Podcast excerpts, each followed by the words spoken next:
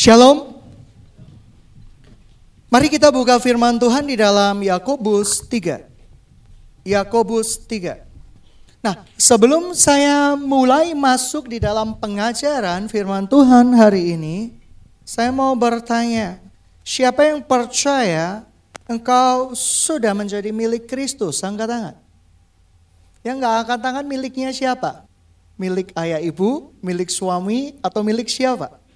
Nah, banyak sekali orang yang tidak memahami keutuhan firman Tuhan. Banyak orang yang salah menempatkan kasih karunia dan juga dengan iman juga. Padahal Alkitab adalah Alkitab yang menyeluruh. Hati-hati, sidang jemaat yang dikasih Tuhan.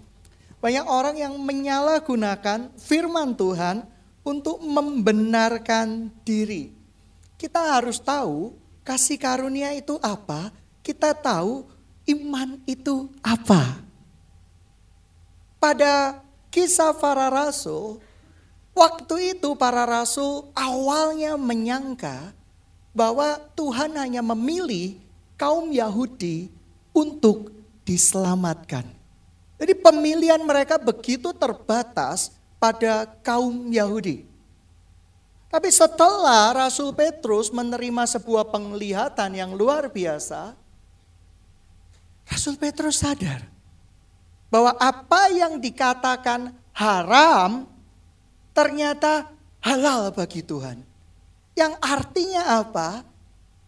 Bahwa pemilihan Tuhan tidak terbatas lagi kepada kaum Yahudi, tetapi terbuka untuk bangsa-bangsa lain. Mengerti maksud saya?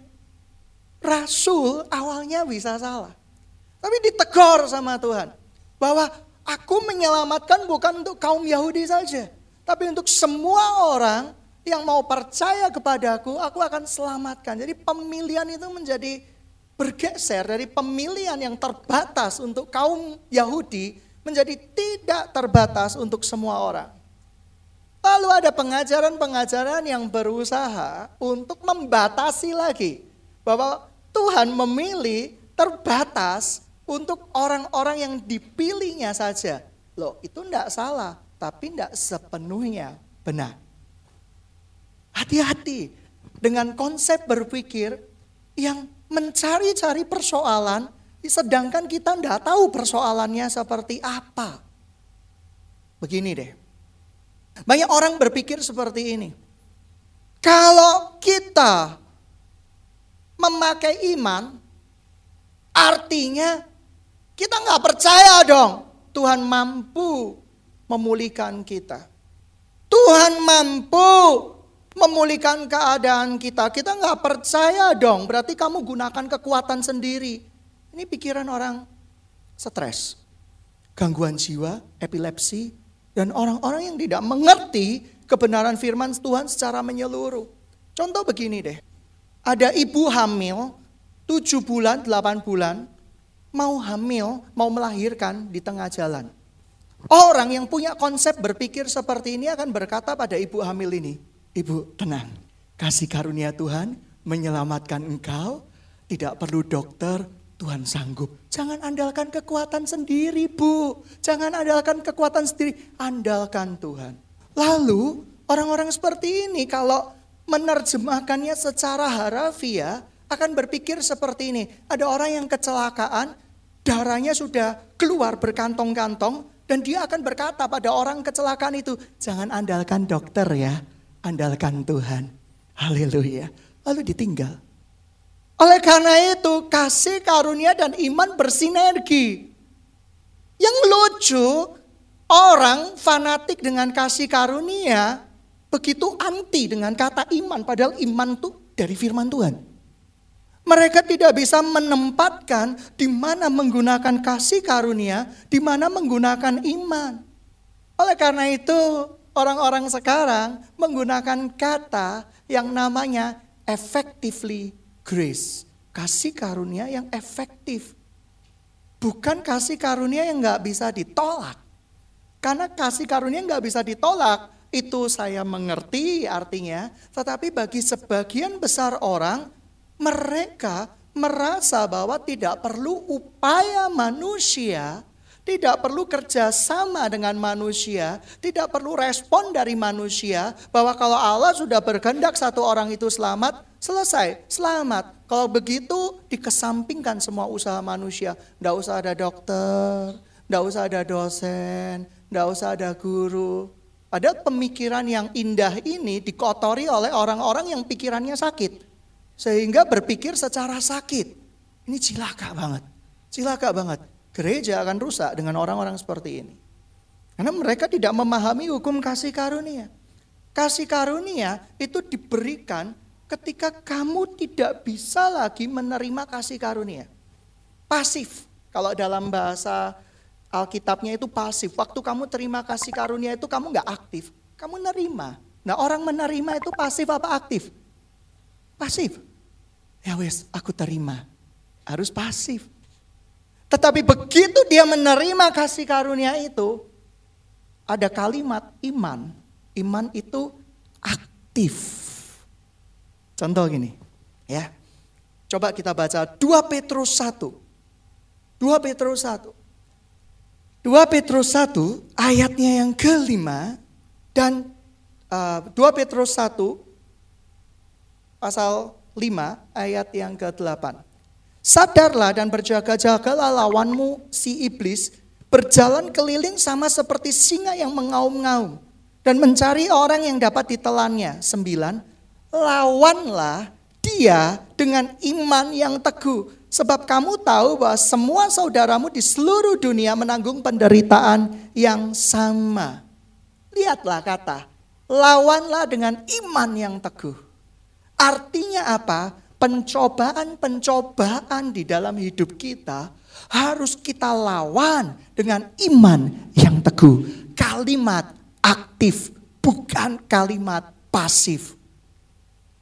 Kamu punya keterikatan, kamu punya stronghold, dengan video-video porno. Lawan dengan iman yang teguh.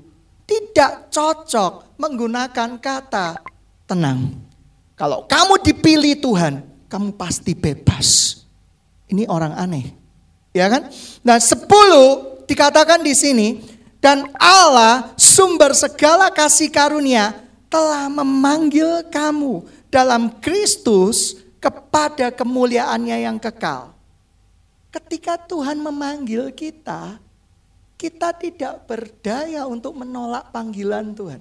Saya percaya itu. Itu konteks yang tepat. Jadi orang yang sudah dipanggil sama Tuhan, yang sudah dimerdekakan sama Tuhan, dia nggak akan berdaya untuk menolaknya. Karena ada hukum kedaulatan di sana. Lalu yang benar mana? Iman atau kasih karunia? Ya bekerja sama Alkitab tidak berbicara tentang kasih karunia saja. Alkitab berbicara juga soal iman. Oleh karena itu Alkitab unity. Tidak boleh kamu pilih satu ayat untuk menguntungkan pemikiranmu yang salah. Sidang jemaat yang dikasih Tuhan.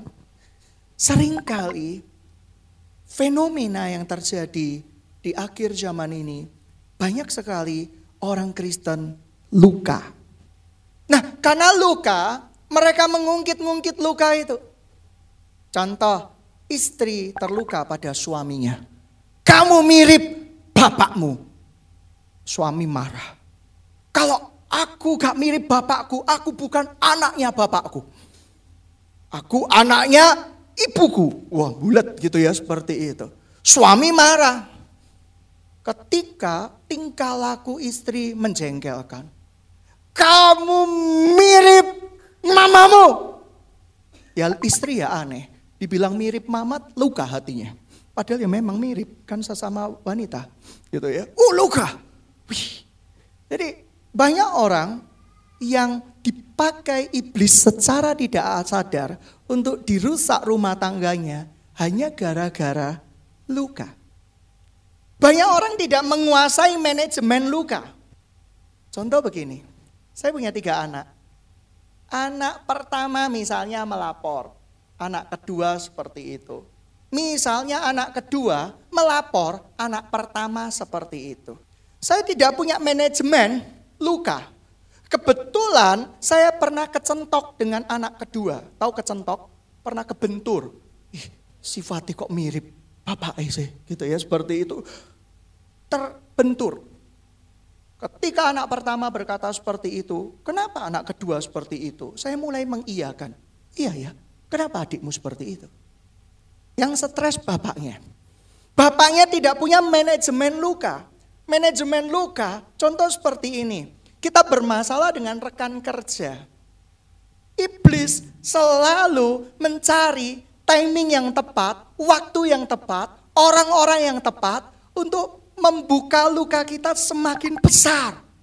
Weh kamu nggak tahu manajer di tempat kerjaku, uh, bosi, guala, tidak tahu diri. Kenapa tidak tahu diri? Karena memang dia tidak sadar diri. Lagi pingsan. Oh, kenapa manajerku itu selalu menuntut, menuntut, menuntut. Saya tidak dihargai sama sekali. Kadang manajer itu sukanya gini. ya. Eh, kamu ya kerja yang benar ya. Kerja yang benar loh. Emang dipikir kerja gua selama ini nggak benar. Ya kan orang kalau terluka responnya juga luka. Kalau seorang manajer berkata seperti ini, Hei, kamu kerja ya? Eh, yang efektif don, jangan nganggur.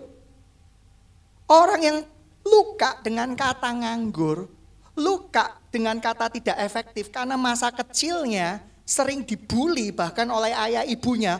Kamu itu tidak bisa apa-apa, kamu itu selalu gagal. Menginterpretasikan kata-kata si manajer ini sebagai panah bagi dia. Hati-hati loh. Iblis tahu mengkombinasi orang luka dengan orang luka yang akhirnya meninggalkan kasih karunia Tuhan. Hati-hati. Oleh karena itu luka tidak boleh dipelihara. Suami istri bereskan lukamu. Kamu kok mirip mamamu. Kamu kok mirip papamu? Loh, mulai sekarang bereskan luka. Banyak orang pemberesan akhirnya semakin terluka. Mengapa orang pemberesan semakin terluka? Saya pernah menyaksikan anak-anak rohani saya saling membereskan. Itu namanya bukan pemberesan. Itu meluapkan segala emosi yang ada. Eh, aku mau bereskan ya. Misalnya ini namanya siapa ya? Nancy. Nancy, aku mau bereskan ya. Hari ini katanya kakak rohani kita, kita suruh membereskan. Aku sebenarnya nggak suka dengan sifat kamu, colotan kamu, lidah kamu, mata kamu yang jelalat kiri, jelalat kanan. Uh, dilampiaskan semua. Aku gak suka gitu ya waktu kamu ngopil. Aku gak suka waktu kamu berkata-kata. Aku gak suka waktu kamu berjalan. Setelah dia lega, puas. Sekarang aku mau mengampuni kamu. So, setelah ditusuk, tusuk, tusuk, tusuk, tusuk, tusuk, aku mau mengampuni kamu. Ini bukan pemberesan, ini menambah luka yang jauh lebih besar. Ya si Nancy yang digituin juga nggak terima. Oh iya ya, aku juga mau pemberesan. Aku juga mau pemberesan. Aku itu terluka sama kamu. Kamu pinjem tip X 10 tahun yang lalu nggak balik-balik. Kamu uang fotokopi, aku tagih. Kamu selalu ngeles. Waktu kamu janji traktir, lampu mati, aku ditinggal sendiri. Aku yang bayar. Aku lagi dan aku lagi. Ya kamu itu di dalam benak saya loh ya. Di dalam benak saya mirip ibu kamu yang pengutang itu. Di dalam benak saya kamu mirip bapak kamu yang pengutang itu. Si Nancy dengan si misalnya temennya ini namanya Naura tambah terluka Naura itu. Sehingga waktu mereka pemberesan berpeluk-pelukan, mereka sebenarnya bukan menangis atas pemberesan itu, mereka menangis lebih luka lagi. Orang Kristen harus punya manajemen luka. Karena iblis selalu menempatkan orang terluka dengan orang terluka. Orang terluka nggak akan bisa bijak mendengarkan orang yang luka lain bercerita. Pasti tidak baik. Oleh karena itu, ketika ada jemaat mau berkata, uh, Bapak Pendeta, saya mau cerita dengan tentang seorang jemaat yang membuat saya luka. Siapa dulu? Namanya jemaat itu. X. Teng. Ya saya juga pernah terluka sih sama dia. Seperti itu. Eh balik. Tidak usah cerita. Tidak usah cerita. Pergi ke kamar kamu, bereskan dengan Tuhan, ampuni, selesai. Ketika Anda bercerita pada saya, Anda membuat racun baru di dalam pikiran saya. Anak Tuhan harus punya manajemen luka. Kasih salam kiri kanan. Manajemen luka ya. Yang suami istri juga manajemen luka ya. Kamu harus bisa memanage luka kamu sedemikian rupa tahu cara recovery dari luka kamu. Luka tidak akan beres ketika diceritakan ke banyak orang. Aku terluka, aku terluka. Mirip luka itu mirip sakit. Kamu cerita ke siapa-siapa, nggak ada yang bisa menyembuhkan sakit kamu. Aku HIV, aku HIV. Orang akan jauhi kamu malahan. Pemberesan dengan kakak pembimbing juga kayak gitu. Ih, kakak rohaniku itu nyebelin. Ngomong tak dari tadi. Bukan hujan duit, tapi hujan muncrat-muncrat. Oh, tidak ada karismanya sama sekali. Oh, betul-betul rendahan lah kakak rohaniku ini. Aku mau pemberesan sama luka kakak rohaniku ini. Eh, sidang jemaat yang dikasih Tuhan, hati-hati dengan kata pemberesan. Orang yang mau pemberesan sebenarnya tidak berupaya untuk benar-benar membereskan, tetapi sebenarnya berupaya untuk meluapkan kekesalannya atas ketidakadilan yang ditimpakan kepada dirinya menurut interpretasi dirinya. Saya pernah tanya sama seorang anak rohani. Kenapa kamu luka? Iya, kakak itu kok. Ya, kakak itu kenapa? Dia berkata aku bodoh, stupid, tidak bisa apa-apa, goblok. Lah saya kan kenal kakak rohaninya itu. Jujur dalam nama Tuhan Yesus Kristus. Benarkah dia berkata demikian? Enggak.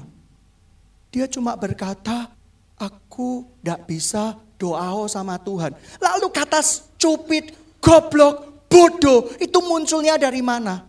Loh artinya kan demikian kok. Artinya demikian pak. Kamu menginterpretasikan sebuah kejadian berbasis luka.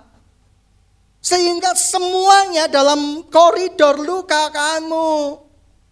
Kakak-kakak rohani juga kayak gitu. Ketika dikasih tahu, misalnya di tempat ini ndak ada lah.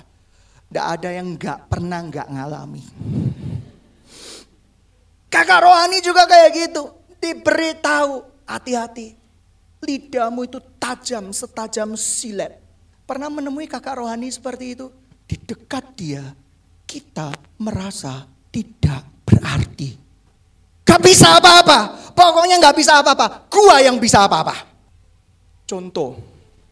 Oh, maaf saya menimbulkan teriakan saya, saya berharap memimpin pada pertobatan bukan air mata seorang anak-anak kecil. Saya minta maaf kepada Tuhan. Nah kakak rohani juga demikian. Ketika ditegur, eh kakak kata-katamu jangan terlalu tajam-tajam marah. Dikit-dikit ngomong salah, dikit-dikit ngomong salah. Gak usah ngomong aja. Kalau orang-orang Kristen seperti ini, rasanya kita akan menjadi orang-orang Kristen yang semakin lama semakin serupa dengan dunia ini. Oleh karena itu gereja ini ada. Gereja ini harus tidak serupa dengan dunia ini. Kata-kata lidah Jangan membuat lawan kita seakan berharga hidupnya. Ayo, siapa yang pernah kena kata-kata yang membuat dirimu itu kelihatan tidak berharga? Angkat tangan. Jujur, jujur dalam nama Tuhan Yesus Kristus. Tidak perlu takut sama kakak rohanimu. Angkat tangan. Udah ada yang berani, udah ada yang berani. Saya dari tadi itu ada yang mau mau memerdeka gini tidak berani ngelihat kakak rohaninya dulu. Lo ada loh orang-orang anak-anak Tuhan yang kata-katanya tidak membangun. Padahal firman Tuhan berkata apa? Kata-katamu hendaklah senantiasa saling membangun.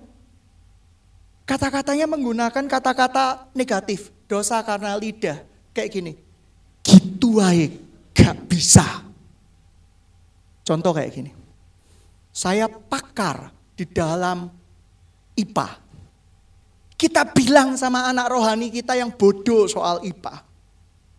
Gitu aja, gak bisa. Ini kakak rohani yang gak bertanggung jawab.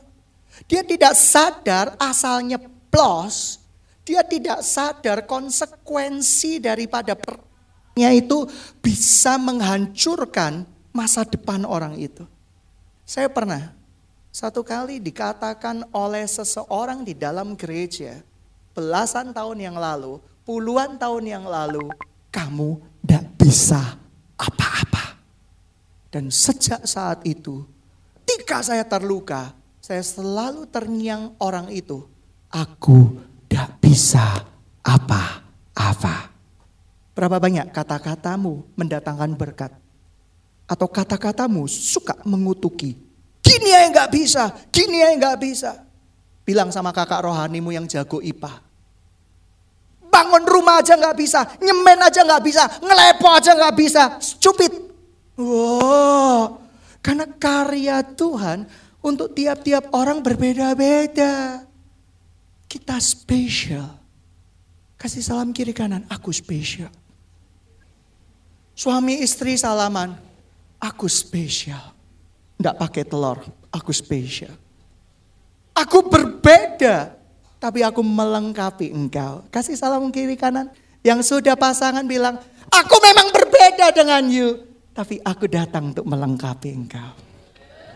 Cucuit. Kita boleh berbeda, tetapi kita punya satu prinsip bahwa segala kemuliaan hanya bagi Tuhan. Ayo ngaku-ngaku dosa siapa yang sering kali eh, terkena kata-kata pemimpin, mungkin juga kata-kata saya yang ber, yang membuat kamu merasa tidak berharga. Pemimpin harus berubah. Katamu itu jadi berkat. Kamu pasti bisa. Bersama Yesus, kamu pasti bisa. Jangan kata-kata, gini ya enggak mas, enggak bisa. Gini aja enggak selesai. Ya kan? Lalu ditambahi interpretasi berbasis luka. Kakak rohaniku berkata aku stupid, aku bodoh, aku kebutuhan khusus. Gitu ya. Padahal kakak rohaninya nggak pernah berkata seperti itu. Imajinatifnya dikembangkan. Hati-hati loh. Kalau kamu nggak beres hidupmu, jangan bicarakan dengan orang yang pernah terluka dengan kakak rohani. Hasilnya luka dengan luka, luka kuadrat. Lukanya di mana-mana. Hari ini Tuhan ajarkan Yakobus. Mari kita buka Yakobus. Mari kita buka firman Tuhan. Yakobus 3. 1 sampai 12 saya bacakan. Saudara-saudara, banyak orang di antara kamu mau menjadi guru, mau yang ngajari. Sebab kita tahu bahwa sebagai guru akan dihakimi menurut ukuran yang lebih berat. Karena kita tahu segalanya. Sebab kita semua bersalah dalam banyak hal. Barang siapa yang tidak bersalah dalam perkataannya, ia adalah orang yang sempurna, dapat juga mengendalikan seluruh tubuhnya. Kita ini masih bahasa Malaysianya masih silap-silap lidah lah. Masih keselip, masih belum sempurna. Kakak rohanimu belum sempurna, hamba Tuhanmu belum sempurna, pendetamu belum sempurna, suamimu belum sempurna. Tapi aku mencari suami yang sempurna, meninggal mati. Disempurnakan di dalam kasih Kristus. Ya kan? Suamimu nggak sempurna, istrimu nggak sempurna. Kita nggak sempurna. Tiga, kita mengenakan kekang pada mulut kuda. Sehingga ia menuruti kehendak kita. Dengan jalan demikian kita juga mengendalikan seluruh tubuhnya. Dan lihat saja kapal-kapal walaupun amat besar dan digerakkan oleh angin keras, namun dapat dikendalikan oleh kemudi yang amat kecil menurut kehendak jurumudi. Demikian juga lidah Walaupun suatu anggota kecil dari tubuh, namun dapat memegahkan perkara-perkara yang besar. Lihat betapapun kecilnya api, ia dapat membakar hutan yang besar. Oleh karena itu, kakak-kakak rohani, adik-adik rohani, jangan sampai Anda punya statement, gitu aja kok ngamuk. Suami-suami, istri-istri, jangan bilang sama suamimu, gitu aja kok ngamuk. Karena firman Tuhan berkata, api walaupun kecil bisa membakar. Salaman yang sudah pasangan dan suami istri, api walaupun kecil bisa membakar. Salaman lagi, dan aku dibakar oleh api cintaku padamu. Oh enggak sesuai konteks gitu ya seperti itu. Oke, lanjut. Lidah pun adalah api. Ia merupakan suatu dunia kejahatan dan mengambil tempat di antara anggota-anggota tubuh kita sebagai sesuatu yang dapat menodai tubuh dan menyalakan roda kehidupan kita, sedang ia sendiri dinyalakan oleh api neraka. Ada yang bergosip kita nggak percaya neraka. Loh, saya percaya neraka. Tempat ini percaya orang yang nggak percaya Kristus Yesus akan masuk dalam api neraka yang sangat panas. Cuma memang saya pernah ber apa ya? Bertanya-tanya. Iblis itu tempatnya di mana? Iblis itu tempatnya di mana besok? Hah? Shalom. Apa? Maaka. Siapa? Neraka. Amin. Iblis takut nggak masuk neraka? Takut nggak? Ya yang saya kurang yakin, walaupun saya tidak mau menghakimi, kalau iblis yang notabene kesakitan di neraka, masih sempat-sempatnya nyiksa manusia. Ditusuk pakai garpu. Ih kamu ya, lemakmu akeh, tusuk. Itu ya, kamu suka pornografi diculek pakai garpunya. Uh, sate. Hihihi. Kebanyakan nonton film horor, kamu kurang piknik. Karena di Alkitab nggak ada yang gitu. Itu yang saya masih nggak yakin. Bukan bukan nggak yakin sempurna loh ya, masih nggak yakin karena segala sesuatu yang nggak nggak sesuai dengan firman Tuhan, saya wajib dong bertanya. Amin. Amin. Bagi saya iblis nggak sempat mikirin manusia, nyiksa manusia, dia sendiri tersiksa oleh api neraka kok. Hades itu tempat pembuangan di mana iblis pun dibuang di sana dan manusia pun dibuang di sana. Tidak segala sesuatu yang kelihatannya rohani pasti itu benar. Kemarin kita dibukakan slide-slide ada seorang yang propet nabi yang ternyata terbukti mencabuli banyak anak laki-laki dan anak-anak perempuan. Wis ngeri pencabulannya dia. Kita harus berjaga, jangan sampai kita juga seperti itu. Tetapi akibatnya sangat fatal kalau kita orang Kristen itu hipnotisnya di mana sih? Contoh, orang lagi butuh duit, mudah dihipnotis. Waktu di uh, pelabuhan, waktu di stasiun base, Orang ini berkata seperti ini. Ini jam tangan, jam tangan. Rolex asli, beli cuma 200 ribu, kehipnotis kan. Karena apa? Mengharapkan keuntungan yang lebih besar. Demikian juga orang-orang yang lagi butuh pasangan. Dia mudah kehipnotis dengan cewek-cewek dan cowok-cowok yang deketin dia. Kok sudah makan belum? Wih, langsung berbunga-bunga. Seribu bunga pun riang-riang. Oh bahagia banget dia ketika ada yang menanyakan seperti itu. Padahal endingnya aku mau titip makan. Padahal endingnya itu. Tapi udah bahagia banget, happy banget. Wah ini anak Tuhan ini. Anak Tuhan GR-nya luar biasa. Nah kita sering kali seperti itu. Mudah ke hipnotis dengan perkara-perkara itu. Kamu tahu hipnotisnya anak Tuhan? Firman Tuhan.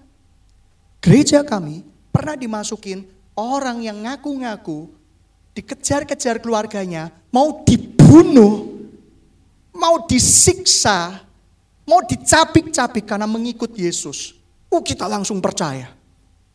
Belasan tahun yang lalu kami masih polos, bodoh, alias belum disempurnakan Tuhan. Kita terima, tidur di tempat kita kita layani dan bodohnya kita doakan. Kita tumpang tangan Tuhan, lindungi dia Tuhan dari kejaran orang-orang. Lindungi dia Tuhan dari segala mara bahaya. Lindungi dia Tuhan dalam segala malapetaka yang ada.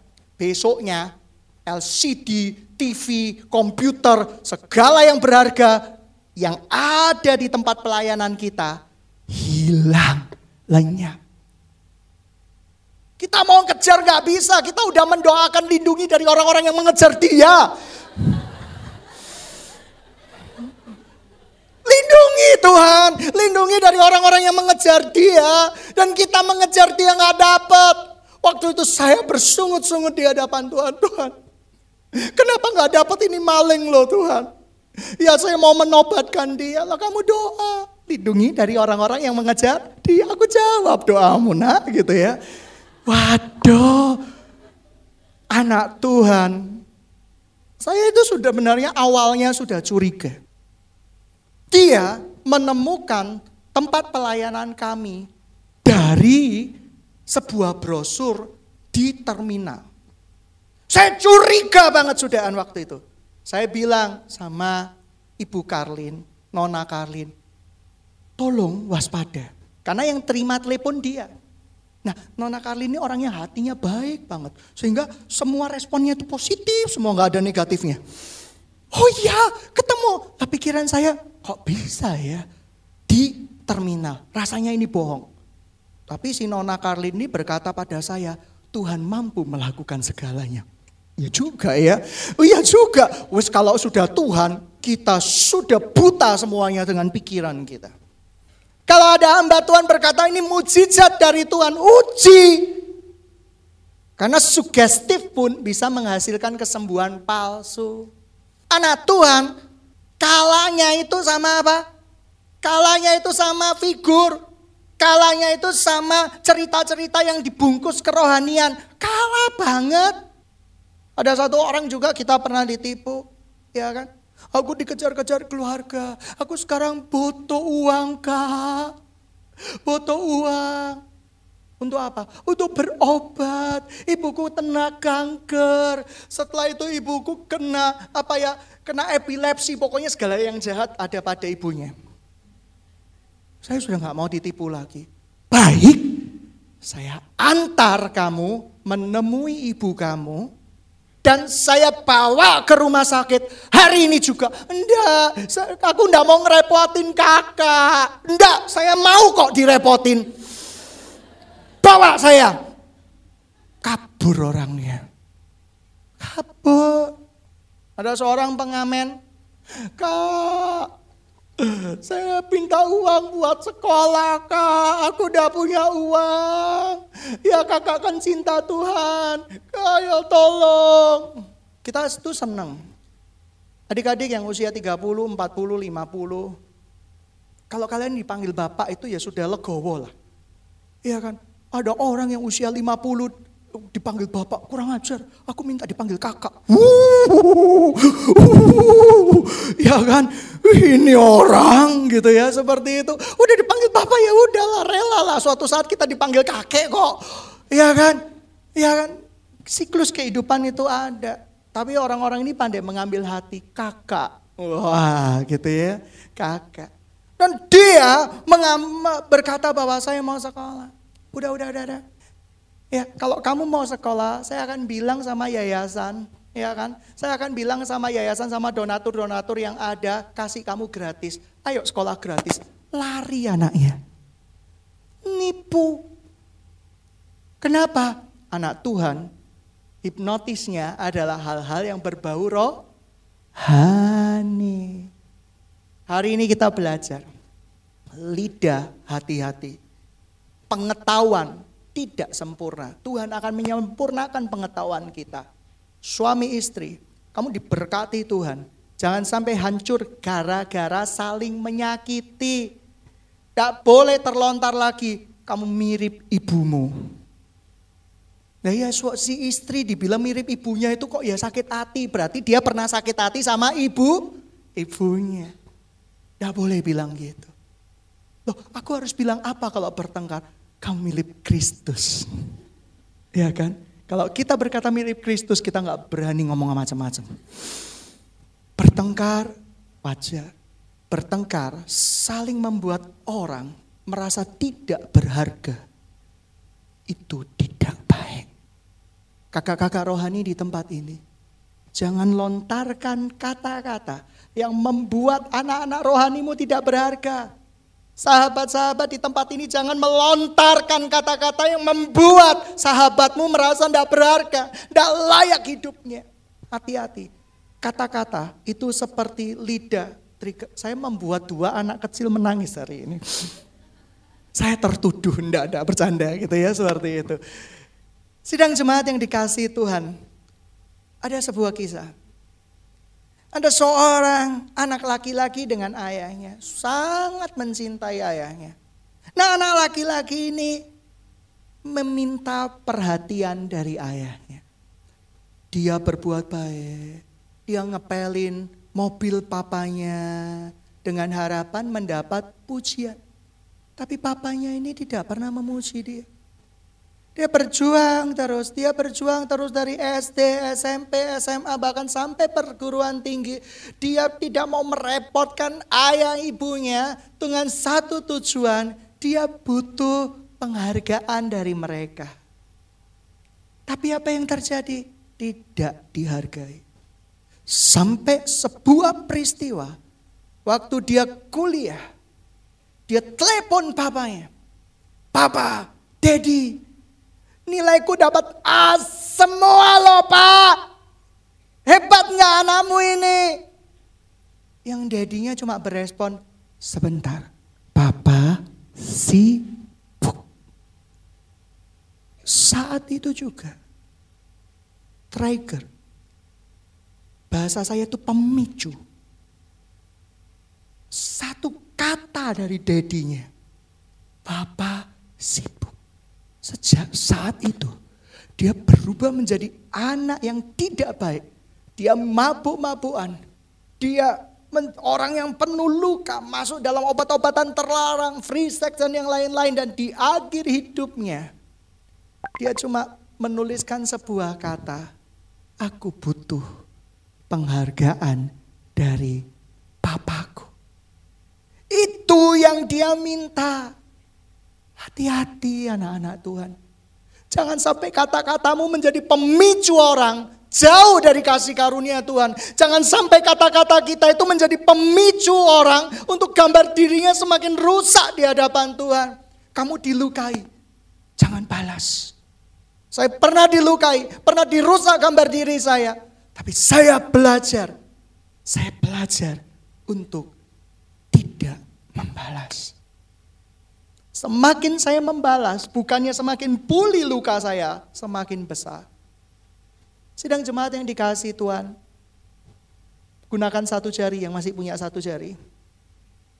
Katupkan di mulutmu. Kalau di dalam emo itu ada resleting di mulut, kunci. Artinya apa?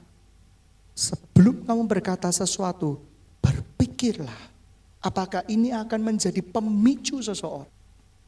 Ada dua seorang sahabat yang baik. Cowok-cowok. Seperti Daud dan Yonatan. Mereka selalu pergian yang apa ya, berpergian bersama-sama. Tapi ada satu kejadian yang menjadi pemicu rusaknya hubungan mereka berdua. Karena seorang sahabatnya berkata begini, kamu ini kok selalu pinjam duit sih? Kok kayak orang gak diberkati Tuhan saja. Sejak saat itu hubungan dua sahabat ini tidak pernah sama. Ada suami istri yang sangat saling mencintai satu sama lain. Karena emosi istrinya berkata kepada suaminya, kamu mirip papamu. Sejak saat itu hubungan mereka tidak pernah sama lagi. Hati-hati lidah. Sebelum berbicara, berpikirlah terlebih dahulu apakah ini akan menjadi pemicu untuk merusak masa depan orang. Bagi kamu itu biasa. Contoh, saya tidak punya ikatan kuat di dalam soal menyontek. Bagi saya dengan mudahnya berkata pada orang yang menyontek, eh gitu aja nggak bisa toh. Tapi coba lihat firman Tuhan berkata apa. Harusnya kita berkata, menyontek itu dosa. Tapi aku tahu pergumulanmu. itu tidak mudah. Aku akan berdoa buat kamu supaya kamu lepas dari pergumulan kamu. Jangan menggunakan bahasa yang nyinyir, gitu aja nggak bisa kok. Eh bagi banyak orang lepas dari dosa pornografi itu susahnya minta ampun. Susahnya minta ampun. Susahnya minta ampun. Dosa ini tidak bisa dikompromi memang. Tapi hendaklah orang yang menangis bersama-sama dengan orang yang menangis. Orang yang tertawa bersama-sama dengan orang yang tertawa. Bapak-bapak, ibu-ibu yang dikasih Tuhan, keluarga muda, jangan mendukakan hati anak-anakmu. Ayah harus bijaksana. Ayah tidak boleh pilih kasih anak pertama, anak kedua, anak ketiga, anak empat, kelima. Masing-masing dicintai ayah tersebut. Dan jikalau kamu punya pemicu, misalnya ada satu perbuatan anakmu yang memicu amarahmu, ingatlah dia dari keturunanmu. Ingatlah, dan kadang kita tidak suka dengan sifat kita sendiri. Amin. Begitu ada orang yang sifatnya sama dengan kita, melukai kita, kita marah-marah gak ketulungan. Benar nggak? Benar. Ada orang kita sombong, ketemu dengan orang sombong, kita nggak bakal suka dengan orang sombong itu. Cek sombong sih. Kita sebenarnya nggak suka dengan sifat kita sendiri. Lalu bagaimana cara kita mengatasinya? Kenakan kekang. Lidah itu bisa dikontrol kok. Caranya gimana? Dilatih. Kuda liar tidak bisa dilatih. Dulu kata-kata saya Wes pokoknya tiap hari nyakitin orang deh. Sekarang masih enggak? Masih kadang. Tapi sudah jauh berkurang. Saya kadang tampar pipi saya. Bukan upaya pelangsingan, bukan. Tapi ini upaya untuk ya enggak banter-banter lah ya. Tadi gigi rompal kan bahaya. Saya bilang seperti ini, aku kenapa ya kok berkata seperti itu? Itu nyakitin orang tahu. Itu gak baik. Aku harus belajar mengontrolnya. Saya pukul lagi pipi saya kiri. Saya berkata, gak baik itu. Saya gak baik. Dilatih. Kuda liar pun kalau dilatih jadi gak liar. Amin. Amin. Tali kekangnya minta siapa? Minta Yesus yang kendalikan. Aku gak bisa. Ada anak dan ibu dan orang tua hubungannya pecah ya gara-gara pemicu. Kamu itu sombong. Kamu itu mata duitan. Sejak saat itu hubungannya berbeda dengan papanya. Sejak saat itu hubungannya berbeda dengan mamanya. Lidah walaupun kecil seperti api sanggup membakar hutan. Oleh karena itu kata-kata kita harus senantiasa penuh dengan kasih. Kasih yang tulus. Bukan setiap kali ketemu orang, kasihan delu, kasihan delu itu bukan kasih. Tetapi senantiasa penuh kasih itu kayak gini. Kamu bisa, bersama Yesus kamu bisa. Pernah nggak kamu dicurhatin anak-anak rohani? Isinya sama terus? Kamu jangan pura-pura, nggak tahu banyak anak rohani kita yang isinya sama terus. C, aku terikat STC, tolong lepasin aku, doain nggak, doain nggak, doain nggak lepas, doain nggak lepas, doain nggak lepas, akhirnya jengkel. Udahlah, kamu termasuk bilangan yang gak dipilih Tuhan. Uh, gitu ya seperti itu. Lebih baik kamu tidak dipilih Tuhan deh. Tuhan memilih umatnya deh. Sejak saat itu dia meninggalkan Tuhan. Kamu ngawur. Apa yang harus kita lakukan? 70 kali 7 kali 7 kali 7 anak kita gagal. Penerimaan kita harusnya seperti penerimaan Kristus yang tiada akhir Ya. Kasih Tuhan itu tidak bersyarat. Kita harus tidak bersyarat. Kepada orang-orang yang sering kali menginterpretasikan kata-kata lebih. Itu kamu luka. Kalau kamu luka dipulihkan. Pemulihannya bukan pemberesan satu sama lain. Tidak. Saya tidak kenal kata pemberesan. Kalau kita beres di hadapan Tuhan, selesai. Mengapa ibu-ibu suka gosip? Karena basicnya ibu-ibu mungkin ada luka. Orang luka itu suka bergosip. Bergosip apa? Karena dia pernah dijelekan, dia cenderung menjelekan orang lain. Dan ini seperti lingkaran setan. Jelekin, jatuh, bangun, jelekin lagi, bertobat. Dah itu. Dan diturunkan ke putra-putrinya. Ingat bahasa bahasa asal daripada dosa kecenderungan. Awon. Awan itu dosa kecenderungan. Kalau anakmu, contoh kayak gini deh. Orang yang dosa kecenderungannya suka barang-barang mewah, dia nggak akan bisa kontrol dirinya. Ya, dia akan tetap membeli barang-barang mewah dengan segala pemikiran yang mendukung dia. Dia akan membeli barang mewah itu untuk memuaskan keinginannya. Kalau gitu apa fungsinya dong pengorbanan Yesus di kayu salib? Apa fungsinya kita pikul salib, menderita bersama-sama dengan Kristus? Saya suka dulu beli barang-barang mewah. Pemberontakan terhadap hidup saya yang kekurangan waktu itu. Tapi begitu saya kelebihan di dalam Kristus Yesus, saya menyadari saya bertanggung jawab dengan pembelian barang-barang saya properti yang saya pakai ini semuanya obralan. Beli dua, gratis satu. Sepatu saya obralan, sabuk saya obralan. Ya, cuma diri saya nggak pernah diobral. Karena saya mikir seperti ini. Hidup bukan untuk aku. Hidup untuk mendatangkan berkat. Kalau saya beli uh, kemeja harga satu juta, Sebenarnya saya bisa memberkati pekerjaan Tuhan. Oleh karena itu, saya membeli kemeja tidak sampai 200 ribu. Saya membeli sabuk obraran. Yang penting pantas. Saya juga nggak penganut teologi super kemiskinan lah. Pakai sabuk itu, pakai apa ya? Pakai uh, tari rafia itu enggak lah gitu ya. Yang pantas aja lah. Pantas. Sabuk 20 ribu pun pantas kok, 30 ribu pantas kok. Ya kan? Asal orang yang mengenakannya mandi itu aja udah pantas kok. Ya, sidang jemaat yang dikasih Tuhan, hari ini Tuhan bicara buat kita apa? Lidah. Julurkan lidahmu. Bisa sampai satu meter? Tidak bisa. Paling cuma segini. Tapi lidah yang cuma kecil itu bisa merusak persaudaraan, bisa merusak gereja Tuhan, bisa merusak yang lain-lain. Ada hamba Tuhan yang lagi khotbah dengan semangat-semangat. Haleluya, segala kemuliaan bagi Tuhan. Ada jemaat kritis boleh, kritis boleh, harus. Tiba-tiba bilang, aku tidak setuju dengan khotbahmu. Ini jemaat perlu pemulihan. Hamba Tuhannya juga perlu pemulihan. Jemaat seperti ini sukanya mencari-cari Aku udah tahu, pokoknya itu nggak boleh kayak gini khotbah. Harusnya itu kayak gini. Padahal hidupnya nggak pernah berbuah. Padahal kitab suci berkata seperti ini loh. Gembala mau ngajari domba, sama.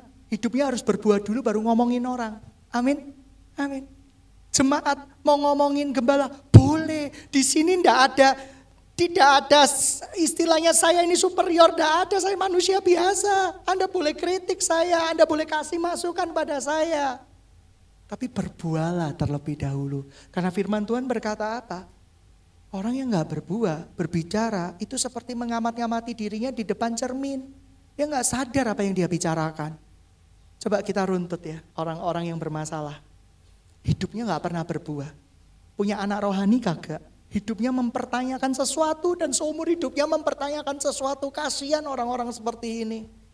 Hidup di bumi cuma sementara hanya untuk mempertanyakan sesuatu yang sebenarnya nggak perlu dipertanyakan. Kasihan orang-orang seperti ini runtut. Anak-anak rohaninya.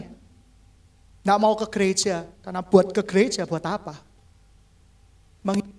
Tuhan orang percaya cukup karya penyelamatan Yesus. Tapi dia tidak berperilaku seperti orang diselamatkan oleh Tuhan. Mengerikan sekali. Dia melahirkan anak-anak yang tidak pernah tertanam pada Kristus Yesus. Tapi tertanam pada pembenarannya diri sendiri. Orang-orang seperti ini adalah guru-guru palsu yang kelak akan berhadapan dengan Kristus Yesus di hari penghakiman. Karena dia tidak mengajarkan apa yang dia lakukan. Sidang jemaat yang dikasih Tuhan. Bertobat. Kita betul-betul mau dibawa Tuhan ke dimensi yang lebih tinggi lagi. Sebentar lagi gereja kita sudah punya cabang di kota Kediri. Haleluya. Perpuluhan di tempat ini berapa sih? Saya nggak pernah cerita tentang perpuluhan. Pernah nggak pernah cerita? Karena bagi saya, saya memberi kepada Tuhan itu di bawah hukum kasih karunia. Kamu mau tahu perpuluhan? Apa itu perpuluhan dosa tidak? Tidak dosa. Tidak dosa. Tapi apakah kamu sungguh-sungguh melakukan perpuluhanmu dengan sungguh-sungguh? Tidak loh. Semua di antara kita nggak bisa loh melakukan perpuluhan yang disuruh Tuhan Yesus. Disuruh hukum Taurat. Kamu baca hukum Taurat Malaiki. Makanya pendeta kalau baca Malaiki, aku akan bukakan tingkap-tingkap langit. Haleluya. Kita sukanya gitu aja deh. Padahal hukum perpuluhan di perjanjian lama, kalau kita baca, bawalah perpuluhanmu itu ke dalam rumah pemberhendaraanku. Itu nggak masuk kantongnya hamba Tuhan. Itu untuk pelayanan diakonia. Pada waktu itu terjadi kekeringan, kelaparan, ada rumah pemberhendaraan yang bisa bagi-bagi untuk orang yang membutuhkan. Tapi perpuluhan sekarang disalahgunakan kayak gini deh. Wis pokoknya yang penting dibayar aja, kita nggak peduli hamba Tuhan itu pakai apa urusannya dengan hamba Tuhan itu sendiri. Lo kalau kamu tahu perpuluhanmu digunakan untuk kejahatan, kamu nggak ngomong, kamu dosa. Dan kalau saya pelajari Alkitab lagi, di perjanjian lama, perpuluhan itu bukan 10% dari bersih, 10% dari kotor. Sebelum pajak, Bukan hanya 10% loh, ada 10% lagi, ada 10% yang lagi yang total kurang lebih 20 sampai 40%. Kita nggak bisa, karena itu under law. Di bawah hukum Taurat. Tapi kita memberi sekarang karena kasih kita kepada Tuhan selesai. Saya tidak pernah bilang, kalau kamu gak masih perpuluhan, kamu gak dapat mujizat. Tidak ada hubungannya perpuluhan dengan mujizat. Tidak ada. Tidak ada sama sekali. Sedang jemaat yang dikasih Tuhan, hati-hati dengan guru-guru palsu yang mengajarkan suatu perkara tentang salib Yesus, tapi hidupnya tidak pernah disalibkan bersama-sama dengan Yesus. Hati-hati dengan pengajar-pengajar palsu yang berbicara tentang sorga, tapi belum tentu dia masuk sorga. Hati-hati dengan pengajar-pengajar palsu yang mungkin berbicara tentang neraka. Tapi belum tentu dirinya nggak akan masuk neraka besok. Sedang jemaat yang dikasih Tuhan. Lalu apa yang harus kita percayai? Firman Tuhan. Fenomena mimpi penglihatan masih terjadi sampai sekarang. Saya percaya kuasa Tuhanku tidak terbatas. Gak percaya? Mari kita buka kisah para rasul. Kita belajar banyak hari ini kisah para rasul. Kisah para rasul 14, uh, eh, kisah para rasul 2 ayat yang ke-17 maksud saya. Akan terjadi pada hari-hari terakhir, the last day. Kalau kamu baca, itu hari-hari terakhir itu bukan hari-hari terakhir waktu itu. Tapi hari-hari terakhir yang sekarang sampai berbicara tentang future not present continuous not present tense ya bahwa aku akan mencurahkan rohku ke atas semua manusia maka anak-anakmu laki-laki dan perempuan akan bernubuat teruna-terunamu akan mendapat penglihatan-penglihatan dan orang-orangmu yang tua akan mendapat mimpi juga atas hamba-hambaku laki-laki dan perempuan akan kucurahkan rohku pada hari-hari itu. Dan mereka akan bernubuat. Dan aku akan mengadakan mujizat-mujizat di atas, di langit, di tanda-tanda di bawah bumi, darah dan api dan gumpalan-gumpalan asap. Matahari akan berubah menjadi gelap gulita. Dan bulan menjadi darah sebelum datangnya hari Tuhan yang besar dan mulia itu. Saya mau tanya, matahari sudah berubah jadi gelap gulita enggak? Belum. Ya. Bulan sudah jadi darah enggak? Belum. Artinya apa? Satu kalimat Nabi Yoel ini adalah satu kesatuan. Bahwa Yesus mujizat masih terjadi. Tetapi mujizat yang dimaksud itu ketika Anda cari Yesus bukan cari hamba Tuhan di KKR mujizat yang nggak dapat. dapat foto, dapat selfie. Tapi kalau kamu cari Yesus, kamu akan dipulihkan. Amin. Amin. Nah, Dua satu dan barang siapa yang berseru nama Tuhan akan diselamatkan. Ini satu peristiwa utuh, satu peristiwa yang belum terjadi, sudah terjadi dan akan terjadi. Pencurian Roh Kudus pada hari Pentakosta sudah terjadi tidak? Sudah terjadi. Bulan dari darah sudah terjadi enggak? Belum terjadi. Oleh karena itu peristiwa berkesinambungan. Oleh karena itu, kamu dibenarkan oleh iman. Kamu dimerdekakan oleh kasih karunia. Banyak nggak paham kata-kata saya. Kamu dimerdekakan kasih karunia karena enggak, kamu kamu nggak bisa merdeka dengan dirimu sendiri itu nggak bisa. Kasih karunia Tuhan.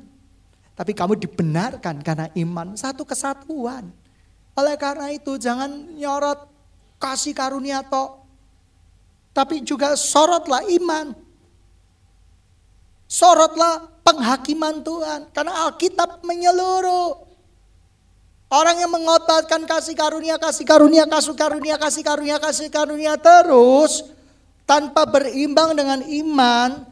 Tunjukkan buah pertobatan daripada imanmu itu akan menjadikan orang Kristen yang sombong, yang merasa diri udah benar, yang dirinya ngerti firman Tuhan tapi nggak pernah berbuah.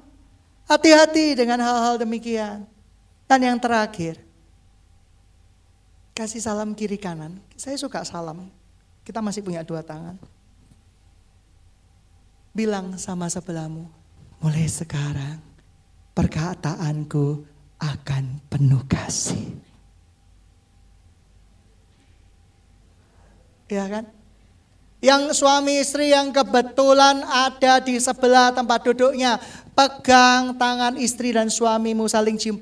Mulai sekarang perkataanku akan penuh dengan kasih. Dengan tulus tanpa intonasi akan berbeda hasilnya. Mulai sekarang kata-kataku akan mulai dengan kasih. Lihatan ya kamu ya. mengancam. Mengancam dengan kata-kata yang baik. Intonasi kata itu juga harus baik. Bagaimana orang tahu kamu berbuat kebaikan kalau intonasimu nada-nada tinggi dan nada-nada sumbang terus?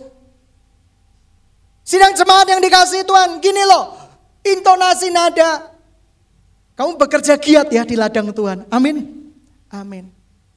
Rasul Paulus bilang gitu loh, bekerja giat di dalam ladang Tuhan. Lah orang yang baper, akan menginterpretasikannya kayak gini. Kok pikir aku gak kerja apa? Dasar Paulus sialan.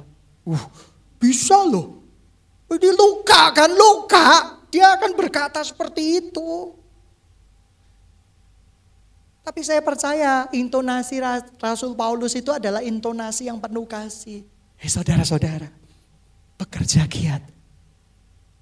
Hari Tuhan sudah de tidak usah ditambahi intonasi kan ya. Bekerja dengan giat loh. Embel-embel di dalam sebuah kalimat akan merusak inti daripada kalimat tersebut. Amin. Amin. Banyak orang yang kata-katanya gini. Kamu pernah tahu lagu? Dia merendahkan, dia meninggikan juga. Kadang kita punya sahabat, kata-katanya kadang meninggikan kita. Hi pinter kamu, dahsyate kamu. Tapi saat satu itu juga ketika kita sudah di puncak awan-awan, dia akan berkata, gitu aja nggak bisa beledak gitu ya seperti itu. Hati-hati. Kata-kata kita dilarang meninggikan dan merendahkan juga. Karena itu dia, Yesus yang boleh, kita ndak boleh. Jangan jangan berusaha tampil sempurna di hadapan manusia. Manusia loh, kalau di pandangan manusia saya ini tidak ada sempurnanya. Percaya adalah pasti ada titik celahnya. Oh jangankan saya, Tuhan Yesus pun juga dikatakan tidak sempurna kok. Allah Tuhan pun dikatakan tidak sempurna kok. Mau tahu buktinya? Tuhan, kenapa kau ciptakan aku di tempat ini? Kedaulatan Tuhan pun kadang dipertanyakan kok. Kenapa aku memiliki mama seperti mamaku dan papa seperti papaku? Kadang kedaulatan Tuhan pun dipertanyakan. Kenapa aku dilahirkan dari keluarga papa? Bukan keluarga mama. Loh gimana sih? Kenapa aku di keluar, dari keluarga miskin, tidak keluarga kaya? Aku tidak termasuk sosial apa ya sosialita Tuhan.